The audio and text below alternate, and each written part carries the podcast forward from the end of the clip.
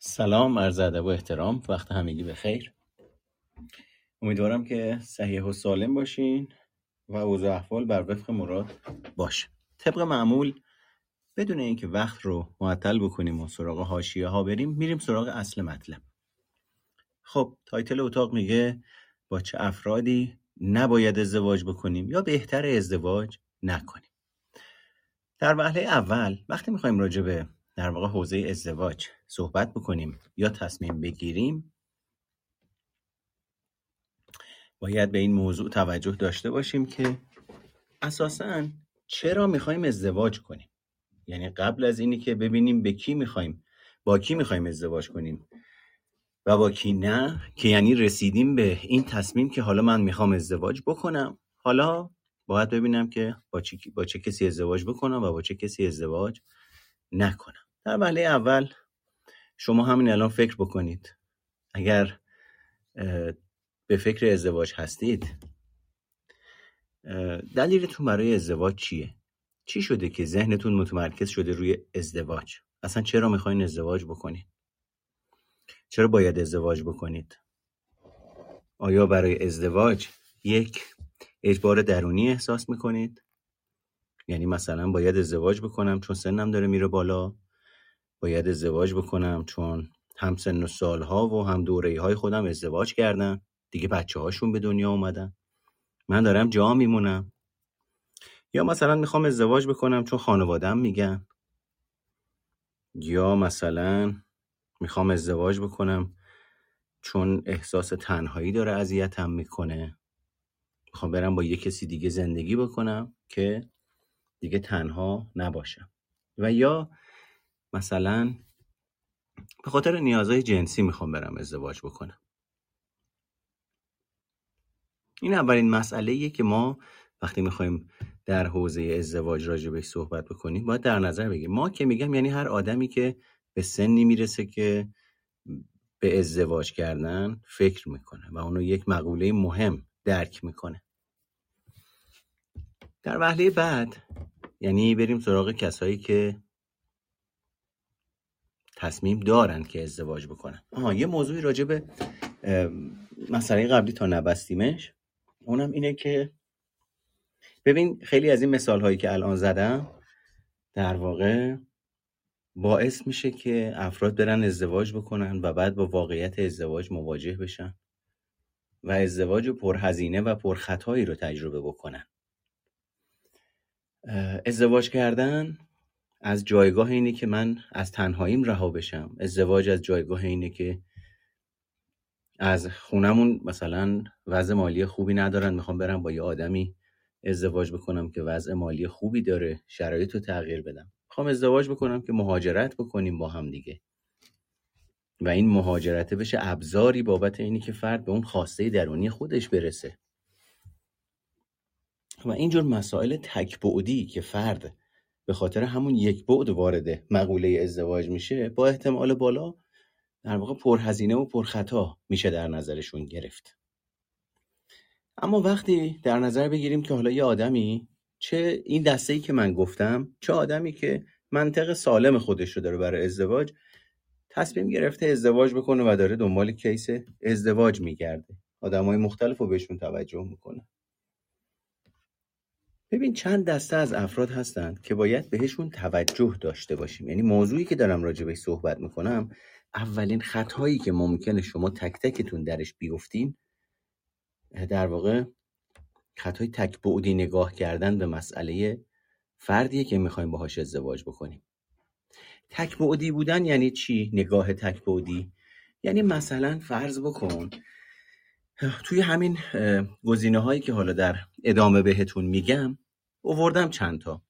یه کدومش رو الان مثلا مثال مثلا یکی از این گزینه ها اینه که افرادی که خیلی درونگرا هستن یعنی مثلا این سر طیف روی زدن و افرادی که خیلی برونگرا هستن اون سر طیفن نباید با هم دیگه بهتره با هم ازدواج نکنن. حالا مسئله اینه که ببین من و شما وقتی با نگاه درونگرایی و برونگرایی به افراد نگاه بکنیم در واقع داریم آدم ها رو توی دستبندی های خاصی قرار میدیم و اون نگاه انسانی رو از این ماجرا داریم می‌گیریم. دیگه کل شخصیت آدمه رو درونگرا ارزیابی می‌کنیم. یا کل شخصیت آدمه رو ناخودآگاه کل ذهنیتمون برونگر. خیلی آدم برونگرایی هستی ها خیلی آدم درونگرایی هستی. درونگراها اینجوریان درونگراها اونجوریان ببینید تقلیل دادن ساختار شخصیت انسان روح و روان انسان به یک سری واژه که یک آدم هوشمند حرفه‌ای اومده خواسته بخشی از شخصیت آدم رو یا بخشی از زیست روانشناختی آدم رو تبیین بکنه. اما انگار افرادی که این عمق از روانشناسی رو ازش شناختی ندارن صرفا کل شخصیت آدم رو درونگرا و برونگرا می‌بینن.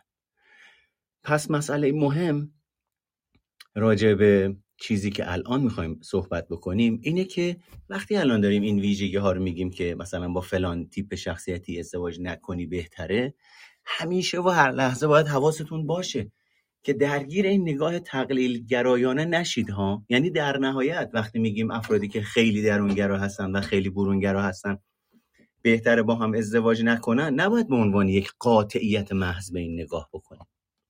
گاهی اوقات می‌بینی یه آدمی خیلی درونگراست و یه آدمی خیلی برونگراست اما نقطه مشترک های شخصیتی، فرهنگی، عاطفی و روانشناختی پیدا می‌کنن که باعث میشه اون درونگرایی افراطی و برونگرایی افراطی تعدیل تر بشه متعادل تر بشه. پس باید حواسمون باشه که تنها ملاکمون تشخیص اینی که یک آدمی درونگرا هست زیاد و یه آدمی درونگرا نیست. اینی که صرفا با این نگاه تشخیص بدیم خیلی خطا و غلطه یعنی داریم ابعاد مختلف زیست یک آدمی رو از نظر فرهنگی، اجتماعی، ترتیب تولد، وضعیت خلقی، عاطفی، چیزایی که تو زندگی براش ارزش محسوب میشن، اولویت ها و ضرورتاش توی زندگی، نیازهاش، علایقش، خواسته هاش، هیجاناتش، همه اینا رو که در واقع جمع بندیم میشه سبک زندگی. اون وقت اگه درونگرایی رو بخوایم در مقابل این سبک زندگی مقایسه کنیم در واقع می‌تونیم بگیم این درونگرایی یک نقطه یک بخشی از این سبک زندگی. بعد اون وقت فکر کن وقتی از زاویه دید درونگرا یا برونگرا به ماجرا نگاه می‌کنی داری فقط به اون نقطه تو شخصیت آدم نگاه می‌کنی و بقیه ابعاد دیگه ای که می‌تونه نقطه اشتراک های خوب یا بدی در نظر گرفته بشه نادیده گرفته میشه. مسئله اساسی اینجا اینه که ببین ما نمی‌خوایم بگیم بکنیم یا نکنیم. می‌خوایم بگیم وقتی می‌خوایم بریم سراغ آدمی نه فقط برای ازدواج. نادیده انگاریمون کم بشه میزانش. من بتونم با ابعاد بیشتری از شخصیت این آدم ارتباط بگیرم شناخت پیدا بکنم و بینش پیدا بکنم. اگه فقط آدم رو درونگرا ببینم ولی اگر یه درونگرایی باشه که خودشیفتگی مرضی داشته باشه و این رو صرفا چون من فکر می‌کنم خب دیگه درونگرا و دیگه به مسائل و ابعاد دیگه نگاه نکنم چه اتفاقی میافته؟ خب اصطلاحا ممکنه من برم با یه آدمی تو رابطه که پشت این واژه درونگرایی که من دارم تقلیلش میدم ویژگی های قابل توجهی از خودشیفتگی وجود داشته باشه که رسما رابطه زمانی که می‌خوایم توش باشیم سرمایه گذاری مالی و جانی و عاطفی و همه اینا رو در واقع تحت شعا و تحت تاثیر خودش قرار میده. پس امیدوارم این توضیح اولم برای شما شفاف بوده باشه. برام بنویسید ببینم افتاده یا بیشتر توضیح بدم. خب ببینم چی نوشتین. این مقدمه رو رفتیم. سلام آقای آرام. وقت شما بخیر. خیلی ممنونم. شما لطف دارین. خیلی خوب. بسیارم عالی. حالا بریم سراغ این که ببینیم بهتره با چه افرادی ازدواج نکنیم. اولین مورد افرادی هستند که شکاک و بدبین هستند. به عبارتی تفکرات پارانویدی دارند ببین من از واژه اینی که یک آدمی پارانویدیه استفاده نمی کنم چرا؟ چون دوباره اون وقت دارم کانون توجه ها می‌ذارم روی یه نقطه از شخصیت این آدمه و بقیه ابعاد رو اونجوری نادیده می‌گیرم. پس یک فردی می‌تونه میزانی از شکاکیت و بدبینی رو داشته باشه که این میزان میزان بالایی باشه. و ذهنیت آدمه رو زیاد به خودش درگیر می‌کنه. پس در نتیجه با این ذهنیت زیاد درگیر وارد رابطه عاطفی میشه و حالا کوچکترین حرکت ها و رفتارها و کم و زیادهای منی که طرف مقابلشم باعث برانگیختگی این شک و سوء زن در وجودش میشه. و این برانگیختگی در مرور زمان وقتی تداوم پیدا می‌کنه پایدار میشه. یعنی آدم خودش ویژگی افکار پرشک و بدبینی و, و در واقع همراه با زن رو داره. حالا میاد در ارتباط نزدیک با یه فردی قرار می‌گیره که مداوم این افکار تو ذهنش فعال میشن. مداوم داره کار می‌کنه. خب وقتی کار می‌کنه تقویت هم میشه دیگه. پس در خودش یه عاملیه که شرایط رو پیچیده تر هم بکنه. پس شماره اول. شکاک بودن و بدبین بودن رو لازمه در وجود نه فقط واسه ازدواج. توی جاهای دیگه زندگیتون هم نگاه بکنید ببینید یه آدم چقدر شکاکه. یعنی شما فکر کن ببین قرار باشه 24 ساعت در روز یه تایم قابل توجهی از این 24 ساعت رو با آدمی زندگی بکنی که ویژگی شکاک بودن در وجودش فعاله و با قدرت و حدت و شدت قابل توجه فعاله. خب از یه جایی به بعد دیگه کم کم مثل یه سنباده ای میشه که شروع می‌کنه خراشیدن. شرایط زخم میشه. خود این آدم هم داره عذاب می‌کشه. و تو این شرایط بهتره که این جور افراد اول مراجعه بکنن یه دوره درمانی بگذرونن حداقل بتونن این شک و سوء زن رو اگر درمان پذیر نیست ببخشید علاج پذیر نیست درمان بکنن و بعدش اون وقت بیان با آمادگی بیشتر و شناخت بیشتر برای ازدواج اقدام بکنن. در صورتی که ببین چقدر بدون شرایط فرق بکنه که من اگر برم یه آموزشی ببینم که این ویژگی شخصیتیم رو بتونم مدیریت بکنم و بشناسمش و بعد ازدواج بکنم. اصلا اون رابطه به یک جای دیگری می‌رود و وقتی با اون حالت بدوی نرم و این کارو نکنم و وقتی برم در رابطه ازدواج اون وقت خود این رابطه باعث فعال شدن و تداوم و تقویتش میشه. یعنی ببین کاملا دو تا نتیجه مختلف ایجاد می‌کنه. دوم فردی که خصیص و لجباز و وسواسیه. ببین خصاصت لجبازی و وسواسی به گفته فروید برمیگرده به بازه سنی یک دو سه. حالا من دقیق نمی‌خوام اونا رو باز بکنم. اما مسئله اینجاست که این خصاصت و لجبازی و وسواسی اگر از دوران کودکی در فرد وجود داشته باشه به واسطه رفتارهایی که پدر و مادر باهاش انجام دادن به واسطه اینی که چگونه اجتماع پذیر شده باشه این بچه. ببین اجتماع پذیری یعنی چی؟ یعنی اینی که بچه یک و نیم ساله دو ساله تا قبل از اینی که بتونه اسفنکتر خودشو صفر کنه شناخت اینو پیدا بکنه این بخش زیستی وجودش و کنترلش رو بگیره دستش پوشک میشه. پس هر جایی که در واقع شکمش پر میشه بدون اینکه بخواد فکر بکنه کجاست خونه کیم دستشویی کجاست. این کاری که من دارم می‌کنم از نظر اجتماعی بجاست پذیرفته شده است. اصلا با این چیزا کار نداره. پس در واقع همون کار خودش رو انجام میده. اما بعد از یه مدتی کم کم از حدود دو سالگی این آمادگی درش به وجود میاد که توسط محیط اجتماع پذیر بشه. یعنی اولین وا... اولین واحدهای سازگاری با ساختارهای اجتماعی. حالا من باید یاد بگیرم با یک قاعده اجتماعی سازگاری بکنم و خودم رو یواش یواش نگه دارم و مثلا برم در یک مکان خاصی خودم رو تخلیه بکنم. پس باید یاد بگیرم که با ساختارهای اجتماعی کنار بیام. اون زمانی که این ساختارهای اجتماعی توسط پدر و مادر قراره به من منتقل بشه انتقال داده بشه در قالب روش های فرزند پروری فشار این انتقال نوع این انتقال روش این انتقال و چگونگیش باعث میشه که شخصیت ما اون پیوبون اصلیش یه حالتهای خاصی به خودش بگیره. یعنی مثلا پدر و مادر سختگیر و کمالگرا رو فرض بکنید و الان صحبتی که می‌کنیم بدونید در صفر و صد ترین حالت ممکن داریم راجع صحبت بکنیم که فقط بتونیم یک شمای کلی داشته باشیم. خب پدر مادر کمالگرا براشون مهمه که بچه زود یاد بگیره. پس خیلی اولویت با بایدها و نبایدها و چارچوب هاست براشون. ممکنه بعضی از پدرها و مادرها ناخودآگاه و ناهوشیار بدونه که بدونن این حالتی که دارن اعمال می‌کنن کمال گرایان است و با ظرفیت پذیرش بچه در چارچوب ها همخوان نیست آسیب هایی رو به او وارد بکنن. به واسطه کمالگرایی زیسته شده ناخودآگاه که سالها زندگیش کردن. همین رو در نظر بگیرید که یه سری پدر مادر ممکنه باشن که سهلگیر باشن. یعنی اصلا حالا با خودش بزرگ میشه یاد می‌گیره دیگه. میره تو اجتماع تجربه می‌کنه کم کم سرش به سنگ می‌خوره دیگه. یعنی مثلا پدر مادر اهمال کار حالا عدم مسئولیت پذیر که توی زندگی خودشون هم در واقع یه روندی رو طی کردن تا به این حالت در اومدن. می‌خوام بگم که در اثر ارتباط با محیط ما در واقع یاد می‌گیریم توی دو, سال، دو سالگی اون بچه هایی که خیلی خودشون رو یاد می‌گیرن با این چارچوب افراطی سازگاری بکنن و نگه میدارن اسفنکترشون و دیگه کارشون به جایی می‌رسه که تا جایی که در واقع حتی بعضی از این بچه ها ممکنه آسیب ببینن خودشون رو نگه میدارن و نمیرن دستشویی. حالا احتمالا اگر یه نگاهی به دوران کودکی خودتون بندازید تو پسرها مثلا دیده میشه. نشسته پای مثلا چه می‌دونم اون زمان ما میکرو بود و اینا نمی‌رفت دستشویی. یا مثلا خودشون نگه میداشت. بعد خانواده می‌رفتن دنبالش که آقا چرا این بچه مدت زمانی از اینی که لازمه بره تخلیه بکنیم میگذره ولی خودشون نگه میداره. اینا حاصل اون در واقع سازگاری افراطی با اون چارچوب های افراطیه.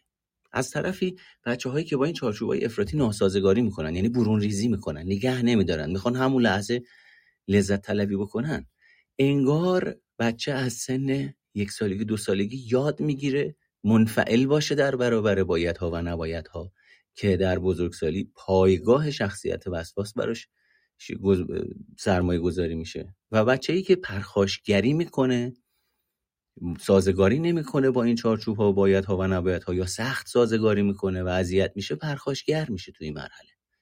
این پرخاشگری دوباره میاد تو بزرگسالی میشه لجباز. پس حاصل سازگاری افراطی با این بایدها و نبایدها و چارچوبها میشه وسواس. پس من اگر سالها یاد گرفته باشم چارچوب یعنی ارزشه و من باید به صورت افراطی و فادارانه با این چارچوب های ناهوشیار خودآیند ذهنی سازش بکنم در واقع اون رشد بجا و خودشکوفایی بجا برای شخصیتم منحرف شده از دوران کودکی. حالا حسابشو بکن قراره بری با یه همچین آدمی ازدواج کنی. و یادت باشه اینا تصویرهای ذهنی هستند که در واقعیت واقعی هستند ممکنه الان یه جاهایی مقداری ترسناک به نظر برسن که وای یعنی من برم با یک آدم وسواسی؟ آها من اینجا میگم سب کن. آدم وسواسی نداریم ها یادت باشه اون آدمه ابعاد مختلفی داره که این وسواس بخشی از شخصیتش رو تشکیل میده. اون وسواسه شخصیتش نیست.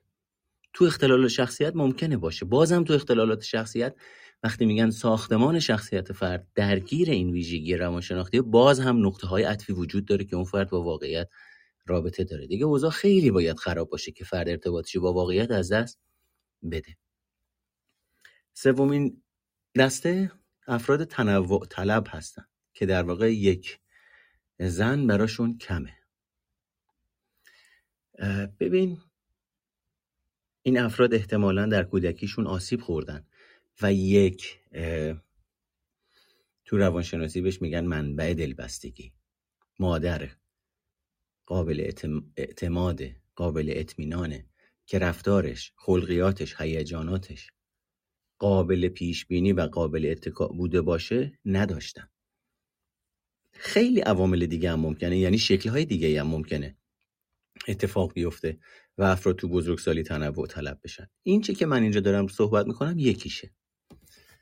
اون وقت فرد تنوع طلب در قالب تنوع طلبی داره چیکار می‌کنه در لحظه؟ مداوم از این لذت طلبی و کامروایی به اون لذت طلبی و کامروایی. ظاهرش لذت طلبی و کامروایی اما باطنش چیه؟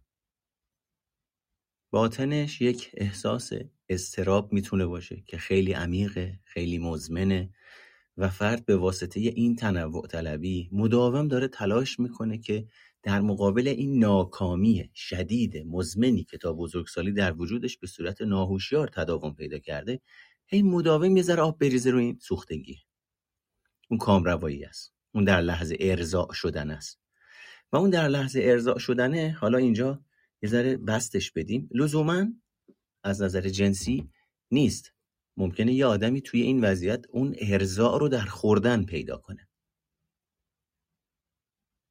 بعضیا تنوع طلبی جنسی دارن. بعضیا تنوع طلبی خوردن دارن. بعضیا انواع مختلف تنوع طلبی رو دارن. پس باید به این توجه بکنیم. افرادی که تنوع طلبن و اصطلاحا سرگوششون می جنبه اینا قابل اعتماد و قابل اتکا نیستن. و چهارم فرد در خود مانده و دور از واقعیت. در واقع افرادی که در خودشون میمونن خب می‌تونه خواستگاه مغزی داشته باشه. یعنی یه آدمی از نظر ذهنی اینجوری به دنیا میاد.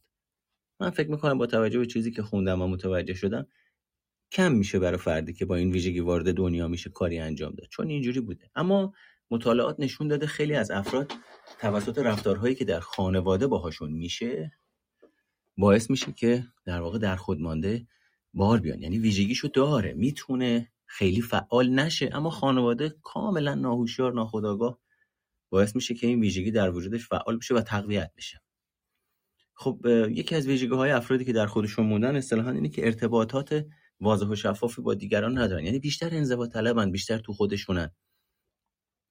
با دنیای روابط خیلی ارتباط برقرار نمی‌کنن. که حالا یکی از نقدایی که من اون اول به اون چیزی که در واقع راجبش اول صحبتم گفتم همینجاست. مثلا ببین یه فرد در خود مانده رو شما وقتی می‌بینی و یه فرد درونگرا رو وقتی می‌بینی دو تا آدم رو می‌بینی که تو خودشونن. ولی چجوری می‌خوای تشخیص بدی؟ این تو درونگراییش داره سیر می‌کنه اون یکی داره تو در خودماندگیش سیر می‌کنه. چجوری می‌خوای بفهمی فرایندهایی که در این لحظه اون آدم داره تجربه می‌کنه؟ فرایندهایی که مربوط به درونگراییه یا مربوط به مثلا انزوا طلبیه یا در خودماندگیه چجوری می‌خوای بفهمی شدت این درونگرایی چقدره؟ شدت این در خودماندگی چقدره؟ یعنی می‌خوام بگم از هر دو نفر یک رفتار می‌بینیم. اما یکیش یه فرایند دیگه اتفاق میفته اون یکی یه فرایند دیگه. خیلی از آدما بدون اینکه بدونن همین ساده. نگاه می‌کنه خب درونگرا به نظر می‌رسه. خب خیلی خب ببین الان نمیشه انقدر راحت انقدر ببخشید فله و کیلویی آخه تش... بری تو تشخیص. خیلی ابعاد پیچیده ای داره. و چجوری انقدر راحت تشخیص میدی؟ اینجاست که در واقع من میگم حواستون باشه نیفتین تو تله درونگرایی برونگرایی ها برای خودتون در سر درست کنید.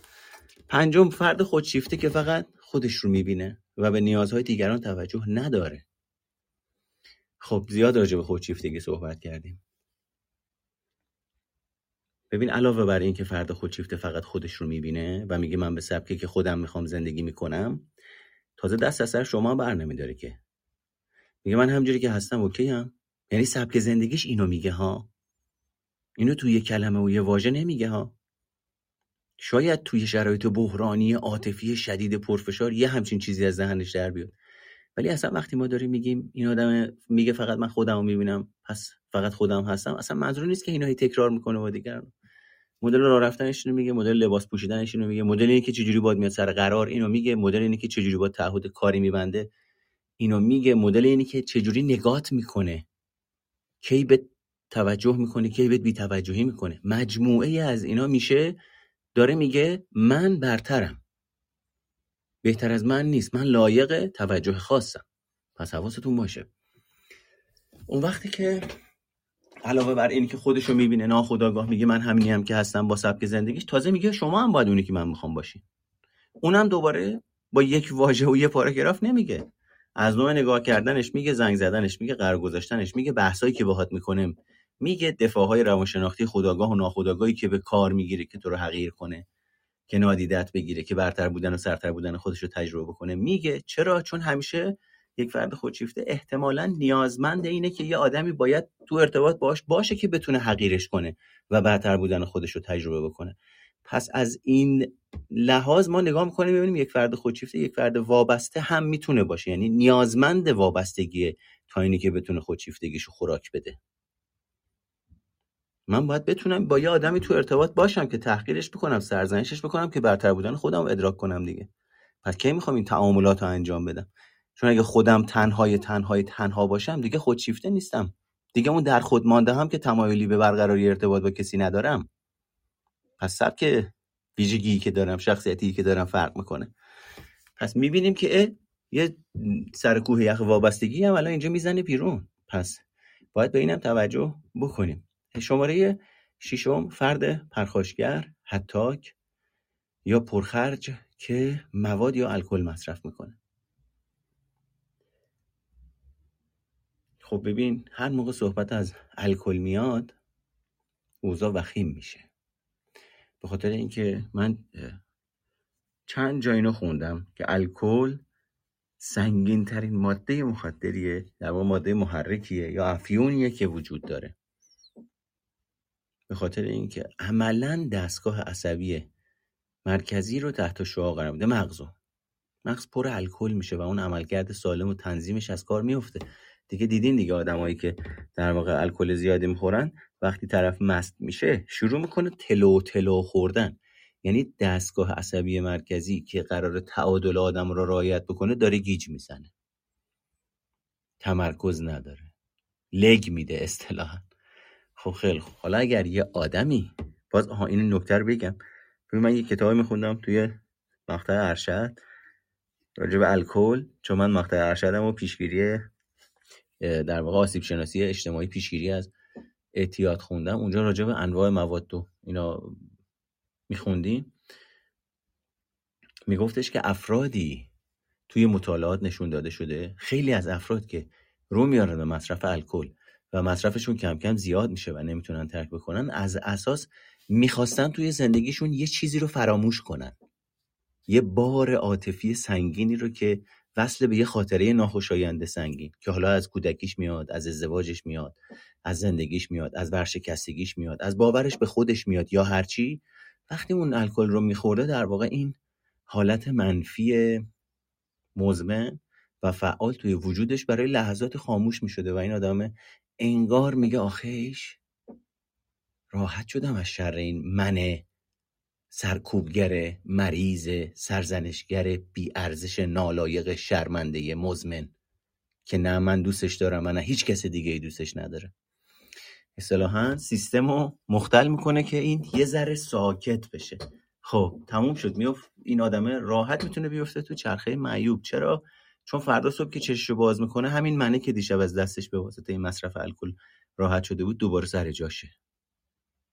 خب چی کار کنیم حالا؟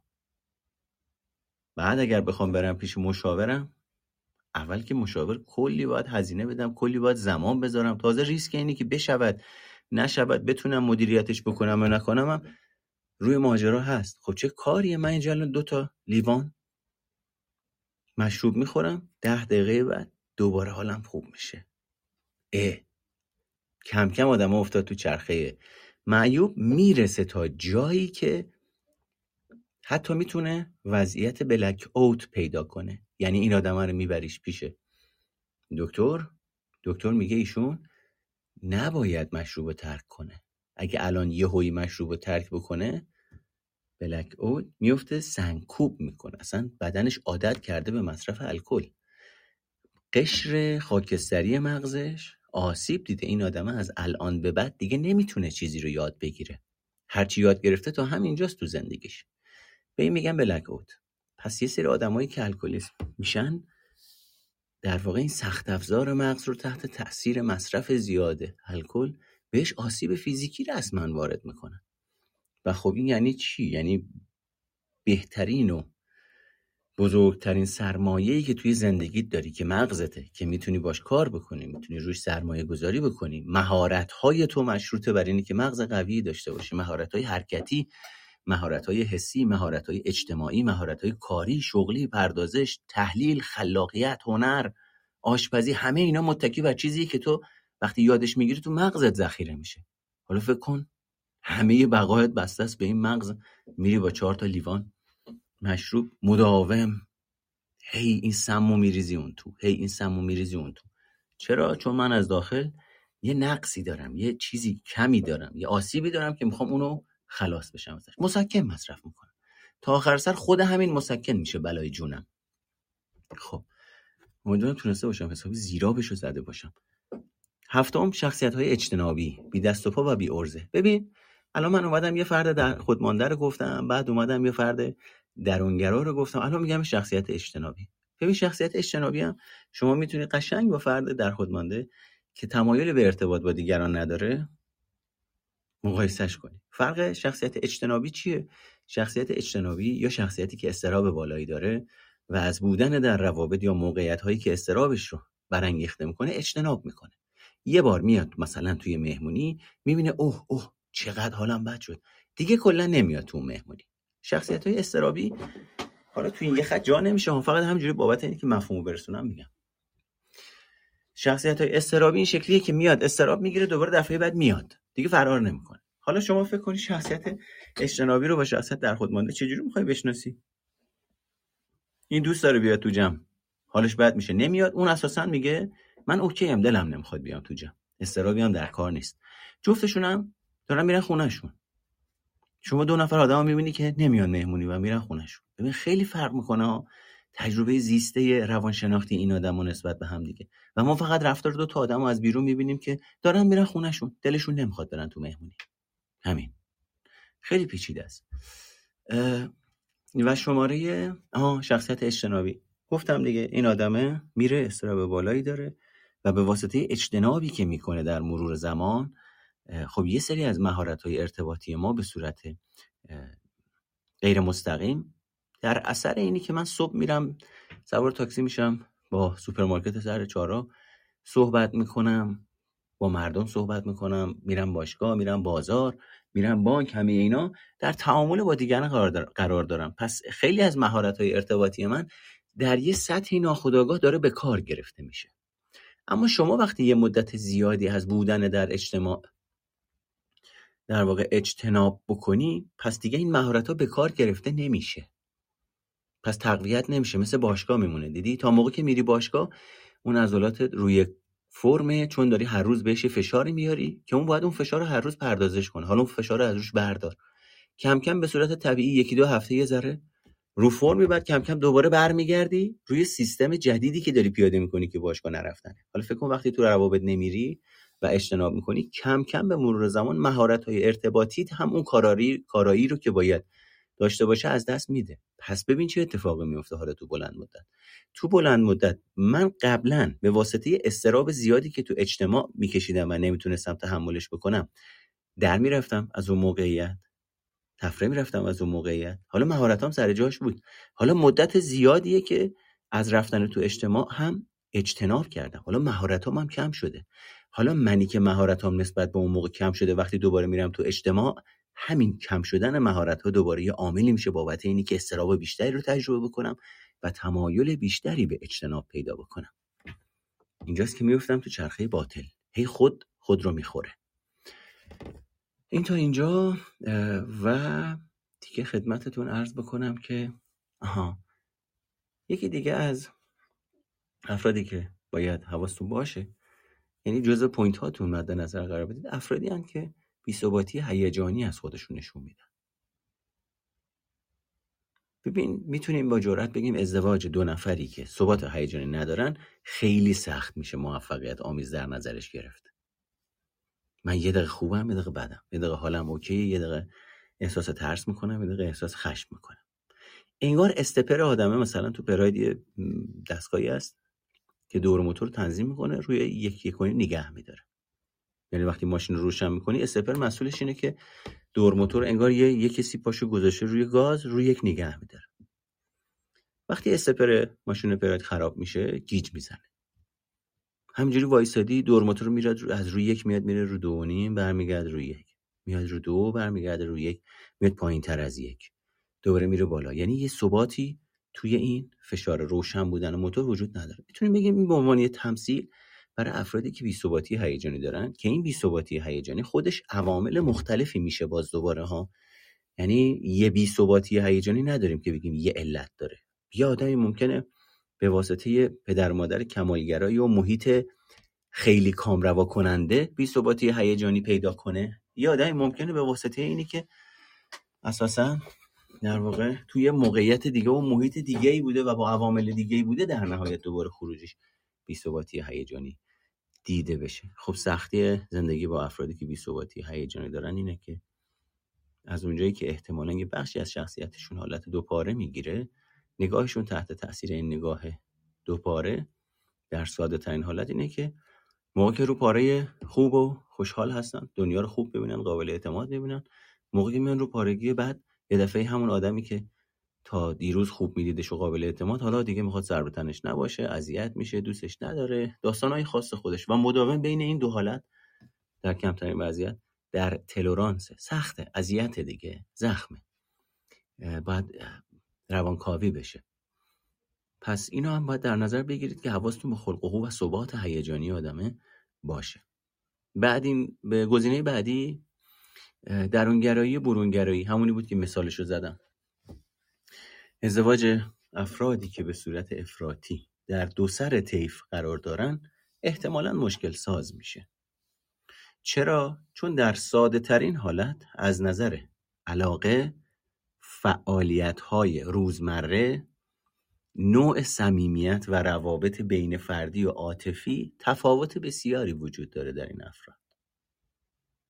پس می‌تونن عاملی باشن. بابت اینی که این تفاوت های زیاد کم کم اذیتشون کنه. من دلم نمی‌خواد به واسطه درونگراییم برم توی جمعی که شلوغه. بعد از یه روز کاری نیاز دارم بیام یه مقداری خلوت کنم با خودم. او بعد از یه روز کاری از خلوت فراریه چون شل میشه اصطلاحا. یه دستگاهی داریم. اگه اسمشو درست یادم باشه دستگاه شبکه‌ایه توی ساقه مغزه. مسئول برانگیختن مغزه. اون کسایی که در اون گرایی دارن این دستگاه شبکه‌ای فعالیت بیشتری داره. پس مغز مغزشون برانگیختگی بیشتری رو داره. پس در نتیجه به واسطه اینی که مغزشون فعاله دیگه میگه خیلی خوب تأمینم از این فعال شدنه. نمی‌خوام ارتباط داشته باشم. اما به نظر میاد توی ساقه مغز افراد برونگرا این دستگاه شبکه‌ای فعالیتش کمتره. پس این مغز دنبال محرک های محیطی بیشتریه که خودش رو درگیر کنه تا فعال باشه. به خاطر اینه که فرد برونگرایی می‌کنه به یه تعبیری. حالا فکر کن یه آدمی از سر کار اومده به خاطر اینی که مغزش فعال بوده محرک های زیادی رو به خودش راه داده پردازش کرده می‌خواد بیاد یه ذره فاصله بگیره از این محرک ها اما یه آدمی که از صبح تا حالا مغزش با محرک های مختلف فعال نگه داشته حالا می‌خواد بیاد یه جایی که مغزش می‌خواد دوتا مثلا دور موتورش بیاد پایین خب خوشش نمیاد از این فرار می‌کنه اصلا از بعد چی کار می‌کنه؟ میره تلفن می‌زنه میره کافه میره فیلم می‌بینه. خودش رو درگیر می‌کنه که فعال بشه. خب اون آدم دلش می‌خواد بره بیرون این آدم دلش می‌خواد بیاد خونه. چقدر اینا می‌تونن با همدیگه همدلی بکنن همراهی بکنن همدیگه رو درک بکنن؟ بالاخره این دوتا باید یه مقداری هم با هم با همدیگه رابطه داشته باشن تلفیق بشن از نظر سبک زندگی دیگه. خود همین می‌تونه عامل ساز باشه. پس از این زاویه باید حواسمون باشه که یکی از نکته هایی که لازمه بهش برای ازدواج توجه بکنیم در کنار بقیه ویژگی های شخصیتی اینی که فرد درونگرا حالت درونگرایی و برونگراییش میزانش چقدره و چه همخانی وجود داره. اما اگه قرار باشه صرفا بر پایه عنصر درونگرایی و برونگرایی بخوایم به ماجرا نگاه بکنیم حواستون باشه تلس. افرادی که ویژگی بعدی انعطاف پذیری بالایی دارن. توافق و سازگاری اجتماعی بالایی دارن. ببین مثلا فرض بکن یه آدمی حالا گفتیم قبلا تنوع طلب تجربه گراست. این تنوع طلب لزوما الان دیگه اینجا معنی منفی و بار منفی نداره. من تنوع طلبم. امروز این رستوران فردا اون رستوران. بعد امروز میرم جامپینگ پس فردا میرم رفتینگ. هفته دیگه برنامه می‌ذارم برم کوه هفته بعدش برنامه می‌ذارم برم با چتر. یعنی هیجان پذیری و هیجان خواهی زیادی داره. اما یه فرد اینجوری نیست انقدر تجربه گرا نیست. محافظ کار بسته است توی منطقه و محدوده امن خودش میره. ببین اینجا هم دوباره این محافظ کاری و بسته بودن می‌تونه به درونگرایی تعبیر بشه. پس باید حواستون باشه که در واقع از این نظر از نظر تجربه گرایی و محافظ کار بودن هم نگاه بکنید ببینید. اصطلاح فرد به چه شکلی. اساسا اگر توی جلسات در واقع قبل از ازدواج حین ازدواج بعد از ازدواج اینجور مسائل قاعدتا قبل از ازدواج و حین ازدواج که خب باید اتفاق بیفته اما خب میگیم بعضی از افراد ازدواج کردن حالا چیکار کنن؟ به خاطر اینی که اون افراد رو هم در واقع توی لیست قرار میدم. این افراد حتما باید توی اون جلسات این مسائل رو چک بکنه البته که اون فردی که در واقع مشاوره مربوط به ازدواج یا خانواده است به هر حال این آموزش دیده که اینها رو چک بکنه. اما خب بد نیست که شما هم ذهنتون آگاهی لازم رو داشته باشه که چه اتفاقی میافته. خب می‌بینم که خانم دکتر هادی هم افتخار دادن تشریف آوردن اینجا. اگر دعوت منو میپذیرین لطفا تشریف بیارین بالا در خدمتتون باشیم خانم دکتر. اجازه بدید من اینوایت بدم ببینم تشریف میارین یا خیر. خیلی خوب. بسیار عالی. به هر حال خیلی ممنون که اینجا هستین و هر موقع تمایل داشتین امیدوارم که روی سه شما رو داشته باشیم. مسئله بعدی در واقع توافق و سازگاری اجتماعی بود که می‌گفتم خدمتتون. ببین سازگاری اجتماعی قاعدتا می‌تونه یک عنصر بسیار خوب باشه. ما توی مثلا ادلر میاد راجع به علاقه اجتماعی صحبت می‌کنه که من فکر می‌کنم زیست علاقه اجتماعی به صورت پخته و بالغانه می‌تونه منجر بشه به سازگاری اجتماعی. اما باید توجه داشته باشیم یه نوعی از سازش اجتماعی هم وجود داره. یعنی بین سازگاری و سازش داریم تفاوت قائل میشیم. سازش بار منفی داره اینجا. وقتی من سازش اجتماعی می‌کنم اصطلاحا میشم فردی که رضایت و خوشنودی دیگران توی زندگی معمولا اولویت منه. و می‌تونیم بگیم مثلا حالا فرض بکنیم اگه بخوایم یه ذره تنوعش رو ببریم بالا مثلا افراد مرتلب می‌تونن افرادی که مرتلبی تو وجودشون هست اونها هم می‌تونن از این ویژگی سازش اجتماعی استفاده بکنن. چرا؟ من ویژگی مرتلبی دارم. می‌خوام دوستم داشته باشین. می‌خوام در کانون توجهتون باشم. می‌خوام ناراحتتون نکنم. پس در نتیجه وقتی تو یه چیزی از من می‌خوای من میگم باشه. چشم. یعنی به دل تو راه میام. ولی مسئله اینجاست. فراوانی هدت شدت. و اینجور مسائلی که توی بدل تو دارم راه میام وقتی در نظرش بگیریم متوجه میشیم که آخ آخ مثل اینکه یه ذره اتروبوی افراد میده ها. مثل اینکه آدمه عموما فقط به این روش بلد ارتباط بگیره ها. اون وقتی که اینجا این سازگاری اجتماعی که من میگم بهش سازش اجتماعی اون وقت حالت منفی می‌گیره. ببین توی رفرنسی که من دارم اینجوری نوشته. ازدواج افرادی که از لحاظ سازگاری اجتماعی با هم در تضادند اصلا بهتره که صورت نگیره. نمره پایین معمولا با ویژگی اختلال شخصیت خودشیفته ضد اجتماعی و پارانوید همراهه. پس ببین وقتی داریم راجع به اختلال شخصیت صحبت می‌کنیم یه مقداری اوضاع پیچیده میشه. اوضاع فرسایشی میشه. و گزینه پنجم وجدانمندی. ازدواج با فردی که مسئولیت پذیری افراطی داره. ما این مسئولیت پذیری افراطی رو توی افرادی که استراب فراگیر دارن و توی افرادی که وسواس دارن هم می‌بینیم. پس اگر بخوایم بگیم این یک ابزاره که در ویژگی های مختلف در یعنی در واقع در افراد مختلف با ویژگی های مختلف به کار گرفته میشه باید خیلی حواسمون توی هیته ازدواج به فردی باشه که چقدر وجدانمنده چرا اینو میگم؟ ببین فرض بکن یه آدمی بیش مسئولیت پذیره یه آدم بیش مسئولیت پذیر می‌تونه افراد نزدیک خودش رو اطرافیان خودش رو اذیت بکنه. چجوری؟ با مسئولیت پذیری افراطی. مثلا فرض بکن من نمی‌تونم بشینم. همش احساس می‌کنم باید مسئولیت پذیریمو زندگی بکنم. اون وقت شروع می‌کنم مثلا جمع کردن حمایت کردن سرویس دادن خوراک دادن به این ویژگی مسئولیت پذیری یا وجدانمندی. و از اونجایی که من اصطلاحا اراده آگاهی برای اینی که مدیریتش بکنم از خودم نشون نمیدم باعث میشم که به واسطه بالا بودن فتیله مسئولیت پذیری وظیفه شناسی با حالتی کمالگرایانه و وسواس گونه مثلا فرض بکن مادری رو در نظر بگیر که بچهش دم در وایساده با وجود اینی که از نظر سن و سال توانایی بستن بند کفش خودشو داره و اون پیک مدرسه هم دم در وایساده و باید بند کفشش رو ببنده تا برسه تا اونا معطل نشن. به واسطه این مسئولیت پذیری افراطی بند کفش بچهش رو میبنده. خب رفتار سالم اینه که چون اون بچه توانایی خودش رو داره مناسبه با سن و سالش من مادر من پدر باید این هیجانات خودم این فشارهای درونی خودم رو کنترل و مدیریت بکنم تا بچه در اثر بودن در فشارهای محیطی و موقعیتی که مناسب سنش است و وزنه مناسبیه به چالش کشیده بشه و سازگاری رو یاد بگیره با خودش. رشد بکنه.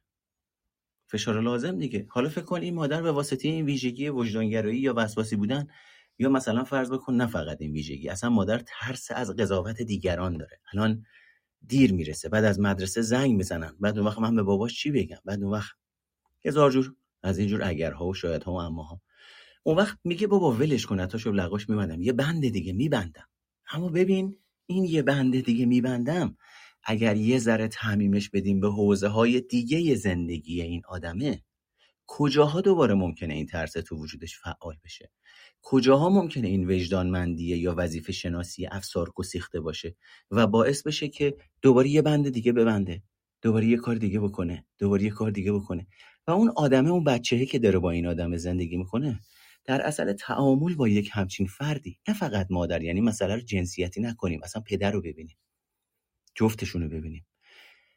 افرادی که با این نوع پدرها و مادرها بزرگ میشن چه ویژگی های شخصیتی پیدا می‌کنن؟ چه آسیب هایی ممکنه بخورن؟ چه توانمندی هایی در وجودشون هست که به واسطه اینی که پدر و مادر وزن این شرایط رو کم می‌کنن اون توانمندی ها به خوبی شکوفا نمیشه چکش نمی‌خوره شکل و فرم خودش رو پختگی خودش رو پیدا نمی‌کنه. خب ببین شرایط پیچیده پیش میاد اینجا. یعنی خودش رو در مرور زمان نشون میده. اون وقت اوضاع خراب میشه. اون وقت یه آدمی که مسئولیت پذیر خودش رو می‌دونه و از این مسئولیت پذیر رو به عنوان ارزش می‌شناسه. و چون به عنوان ارزش می‌شناسه مداوم روش تکیه می‌کنه خب تقویتش می‌کنه. بعد بعدا تو روابطش وقتی اون آسیب ها در وجود طرف مقابلش مثلا ایجاد میشه مثلا بچهش میشه خیلی منفعل میشه.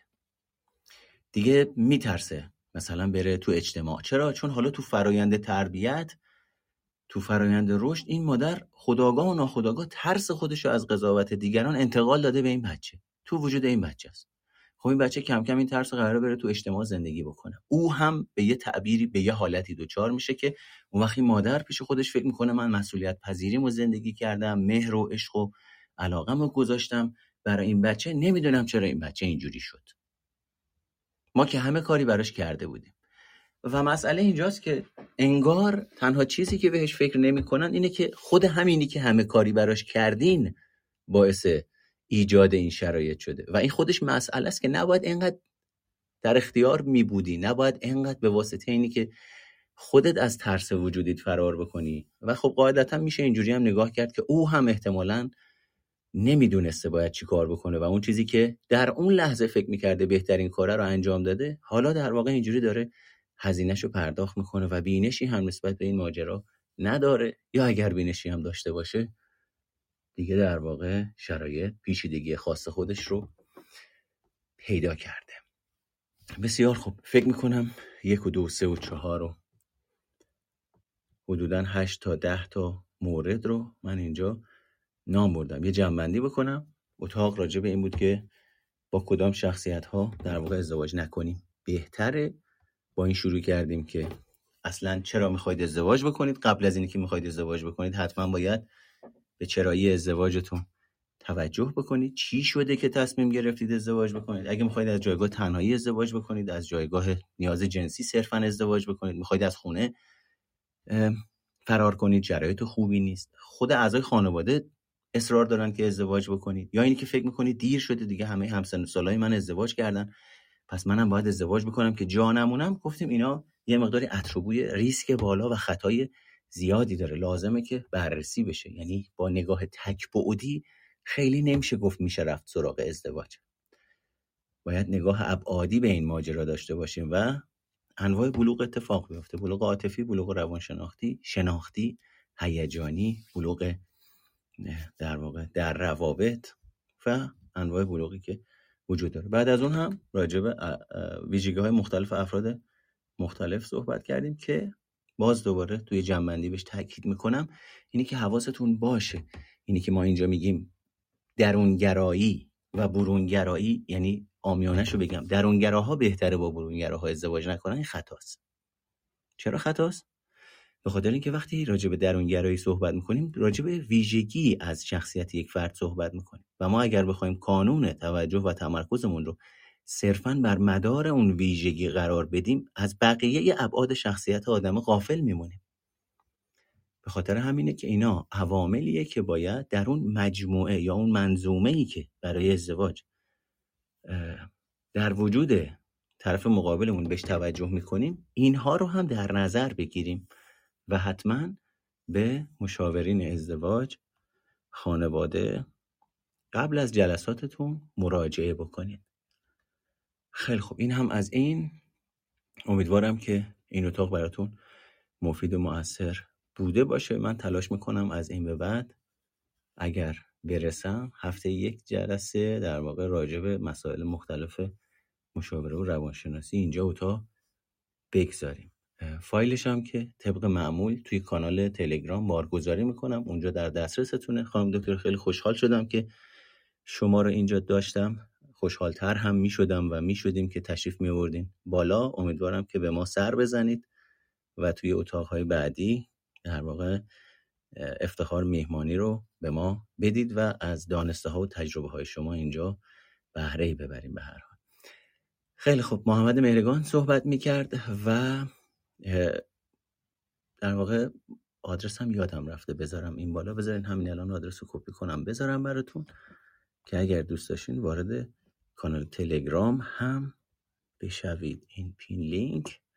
این آدرسی که می‌ذارم بالای سرم. فکر می‌کنم بالغ بر 700 800 عنوان از صحبت هایی که توی Clubhouse است و خود پادکست سایکوپاد و اینها کردیم. درشون وجود داره. می‌تونید scroll کنید یه مقداری برید بالا و اون اطلاعات رو گوش بدید نشرش بدید برسه به دست افرادی که ممکنه نتونن شرکت بکنن ممکنه شرایطش رو نداشته باشن. خانواده سختگیر داشته باشن وضعیت مالی نامساعدی داشته باشن. حداقل بشود یه آگاهی هایی به گوششون برسه که شاید بتونه موثر و مفید هم واقع بشه. اگه دوست داشتین عضو کانالش بشین از شما ممنونم و اگر نیاز دیدین با یه فردی صحبت بکنید و اگر فکر کردید اون فرد می‌تونم من باشم می‌تونید به شماره 0902 250 21 پیام بدید. سپاسگزارم از شما. بذارید ببینم اینجا سوال نپرسیدید بسیار خوب. خیلی ممنونم آقای آرام. سپاسگزارم و بسیارم عالی. خب همگی رو انشالله تا هفته آینده به خدای بزرگ میسپارم.